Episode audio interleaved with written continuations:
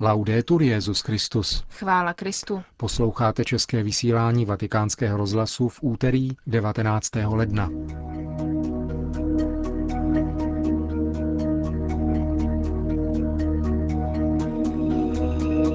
Na tiskové konferenci dnes byla představena lineamenta zvláštního zasedání biskupského synodu pro Blízký východ. Ten proběhne v říjnu. V závěru vám přineseme pozoruhodný článek historičky židovské národnosti Anny Foa, publikovaný ve vatikánském deníku Osservatore Romano v souvislosti s nedělní návštěvou papeže v římské synagoze. Pořadem vás provázejí Milan Glázer a Markéta Šindelářová.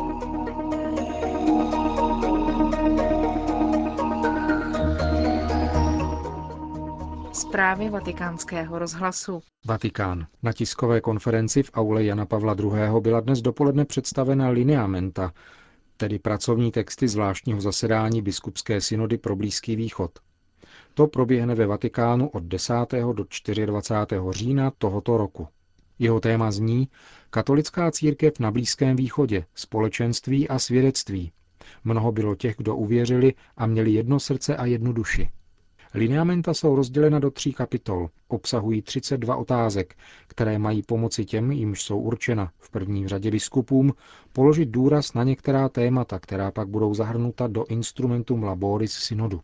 Biskupský synod pro Blízký východ bude především pastorační, ale nevyhne se ani aktuálním výzvám, které stojí před katolickou církví v dané oblasti, uvedl monsignor Nikola Eterovič, generální sekretář biskupského synodu.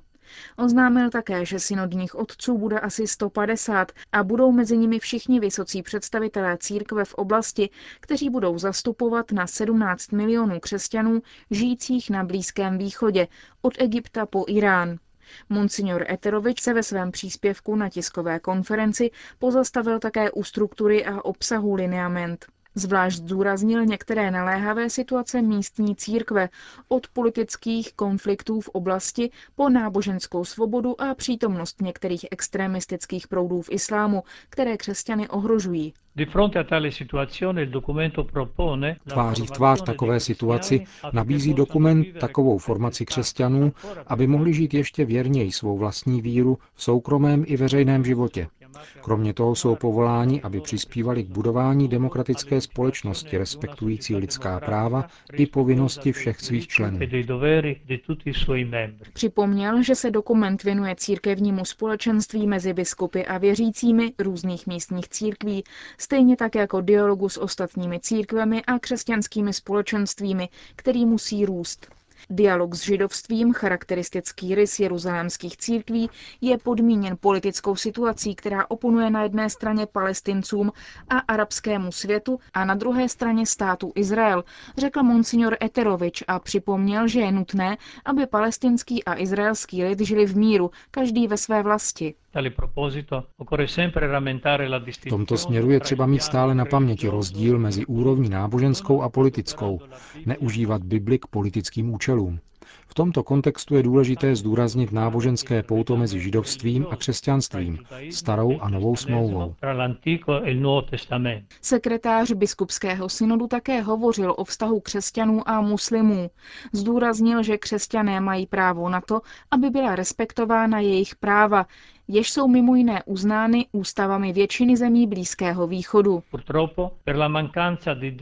Bohužel kvůli nedostatečnému rozlišování mezi náboženstvím a politikou v praxi jsou křesťané bohužel často druhořadými občany. Ke zlepšení situace křesťanů je třeba podporovat dialog, abychom se lépe poznali. Pozastavil se také u citlivého tématu konverzí. Muslimové akceptují, pokud křesťané konvertují k islámu. Měli by být tedy koherentní a přijmout i muslimy, kteří se stanou křesťany. Věříme, že lidská práva jsou univerzální a platí pro všechny.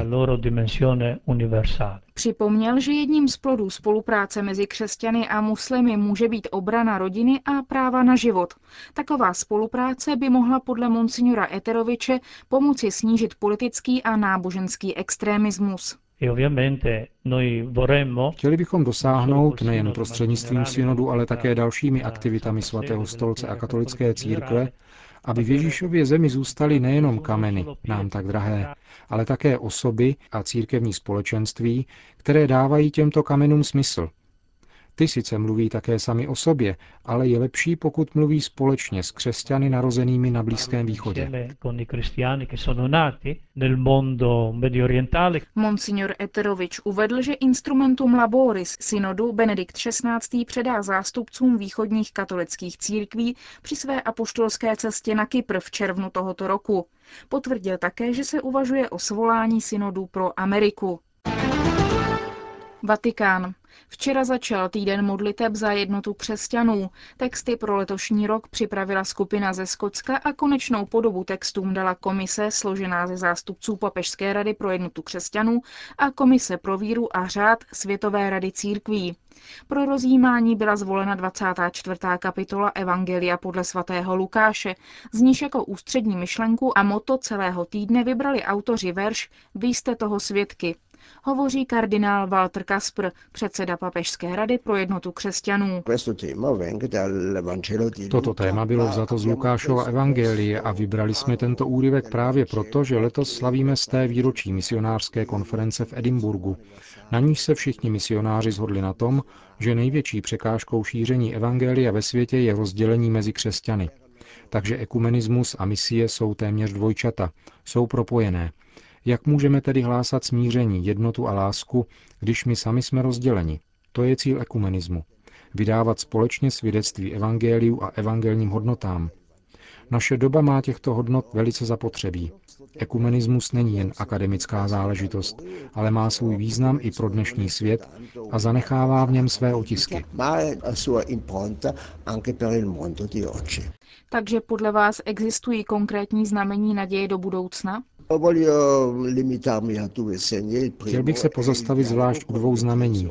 První se týká dialogu s pravoslavnými církvemi, které nám jsou velmi blízké. Za posledních deset let jsme udělali velké pokroky.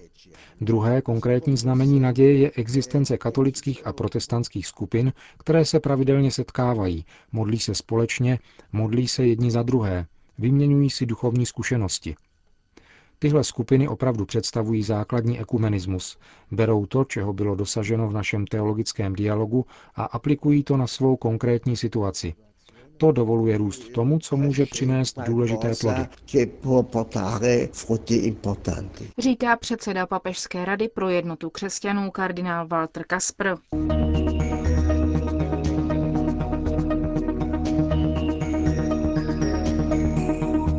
Vatikánský deník Osservatore Romano publikoval článek profesorky dějin na Římské univerzitě La Sapienza Anny Foa, která podává pozoruhodný historický pohled na vznik izraelského státu a jeho počáteční postoj k tragédii vyhlazování židů Shoah. Ukazuje tak také mimochodem, proč legenda o údajném mlčení Pia 12. vznikla až 15 let po válce. Bez Shoa by izraelský stát nikdy nevzniknul. Tato příčinná souvislost mezi vyhlazováním židů v Evropě a vznikem státu Izrael se stala axiomem, který je přijímán odborníky i obyčejnými lidmi, ať už jsou nábožensky založení či nikoli. A stejně tak i politiky různých stran. Palestinci jej vzali za svůj proto, aby dokazovali, že byli obětováni evropskému pocitu viny. Izraelské vedení proto, aby ze založení státu učinilo pro židovský lid moment politického vykoupení. Postsionističtí historikové proto, aby obžalovali Ben Guriona, prvního izraelského premiéra, a libristickou elitu, která zneužila tragédie Shoa a její památku. Jedním z těchto historiků je Georges Bensoussan, nejznámější současný znalec sionismu, který je autorem obsáhlých politických a intelektuálních dějin sionismu s názvem Izrael věčné jméno, izraelský stát, sionismus a vyhlazování židů v Evropě. Toto dílo, které loni vyšlo italsky, spochybňuje a kriticky přímo demoluje výše zmíněný axiom a namísto toho nabízí novou a originální interpretaci, podle níž přístup, který pokládá Shoa za nejmocnější pilíř izraelské identity, radikálně mění předpoklady, na nichž byl při svém zrodu izraelský stát skutečně založen. Izraelský stát, argumentuje Ben Susan, nevznikl ze Shoa, Klíčové roky jeho vzniku byly ty, během nichž za britského mandátu v letech 1920 až 1948 vznikla armáda, obce, univerzity a byl všeobecně zaveden hebrejský jazyk. Byly to roky tzv. Jišův, židovského osídlování, během níž vznikaly struktury, které se roku 1948 bez jakékoliv změny staly strukturami státu Izrael. V počátcích státnosti je tedy sionistický projekt a jeho dlouhá realizace. Aniž bychom zjednodušovali proces vzniku státu, bylo Shoah pro tento sionistický projekt katastrofou jak z demografického hlediska, protože zanikla zásobárna populace, se kterou sionismus počítal, tak také z hlediska morálního. Jišův totiž nejenže nebyl z toho zachránit evropské židovstvo, ale přijímal s nedůvěrou a neochotně i ty, kteří tragédii Shoa přežili. Tato skutečnost je známá a široce historiograficky podložená, ale Bensusan analyzuje její ideologické motivace. Rozhodnutí přetransformovat Jišův na útočiště pro následovaných bylo totiž na jedné straně spojeno se zřeknutím se selektivní imigrace, tedy židů, kteří byli nadšeni pro budování nového světa, což byla jedna z charakteristických známek sionistického hnutí. Na druhé straně toto rozhodnutí odpovídalo době, kdy valná většina sionistů zaujímala odstup od židovské diaspory i od těch, kteří přežili Shoah. Moment nadšení nového člověka sionisty stál totiž v protikladu k židovi z diaspory a jeho pasivitě. V rámci diaspory šlo o protiklad mezi hrdinstvím bojovníků z geta a slabostí evropských židů, poslaných na porážku jako ovce. Při pohledu na dějiny, jak je podává Bensusán, tedy ze způsobu, jakým nový stát zpočátku vnímal Shoah, jakým integroval ty, kteří přežili a jakým zpracoval jeho památku, se proces utváření historické paměti jeví zcela jinak v Izraeli než v Evropě a v židovské diaspoře. 15 let, která následovala po druhé světové válce, bylo v Evropě dobou mlčení a velkého vytěsňování Shoah, ale bylo dobou mlčení také v Izraeli. Jednalo se však o mlčení výmluvné, nabité potlačenými vzpomínkami, novými obavami stotožněnými s těmi starými, které se staly realitou v Shoah, pocity viny a touhou po pomstě. Bylo to mlčení velice odlišné od toho, které panovalo v evropských národech, jež byly zaujaty opětovným budováním Evropy a vytěsňováním vlastních vin. A právě v tomto mlčení se postupně začala rodit idea, že vznik státu Izrael by mohl být vykoupením ze zkázy židů, kterou uskutečnil Hitler. Pro někoho politickým, pro jiného náboženským od procesu s Eichmannem roku 1962 a ještě více po Jonkipurské válce z roku 1973 a v průběhu dalších desetiletí se stále více památka Shoa stávala pilířem státnosti, což vyvolalo proces transformace Izraelců, kteří se stále více začínali stotožňovat s oběťmi, které se vrátili jako židé a kteří stejně jako židé v diaspoře jsou současně židy a občany státu Izrael. Stát už se nesnaží vytvářet nového člověka, ale bránit židy před novým vyhlazováním.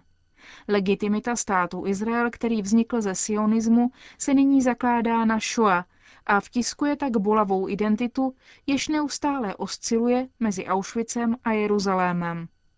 Vzniká tak riziko, že zakládání identity na katastrofě místo na nadějné budoucnosti povede k novým katastrofám a rozhodně neusnadní mírový proces. Minulé drama nebo budoucí tragédie, táže se autor v poslední kapitole své knihy. Trauma z vyhlazování Shoa spojovaného se zarputilým arabským odmítáním vede k tomu, že se dům Jákobův buduje znovu osamoceně na březích vlastní paměti. Deníku Observatore Romano jsme vám přečetli článek židovské historičky Anny Foa. Končíme české vysílání vatikánského rozhlasu. Chvála Kristu. Laudetur Jezus Christus.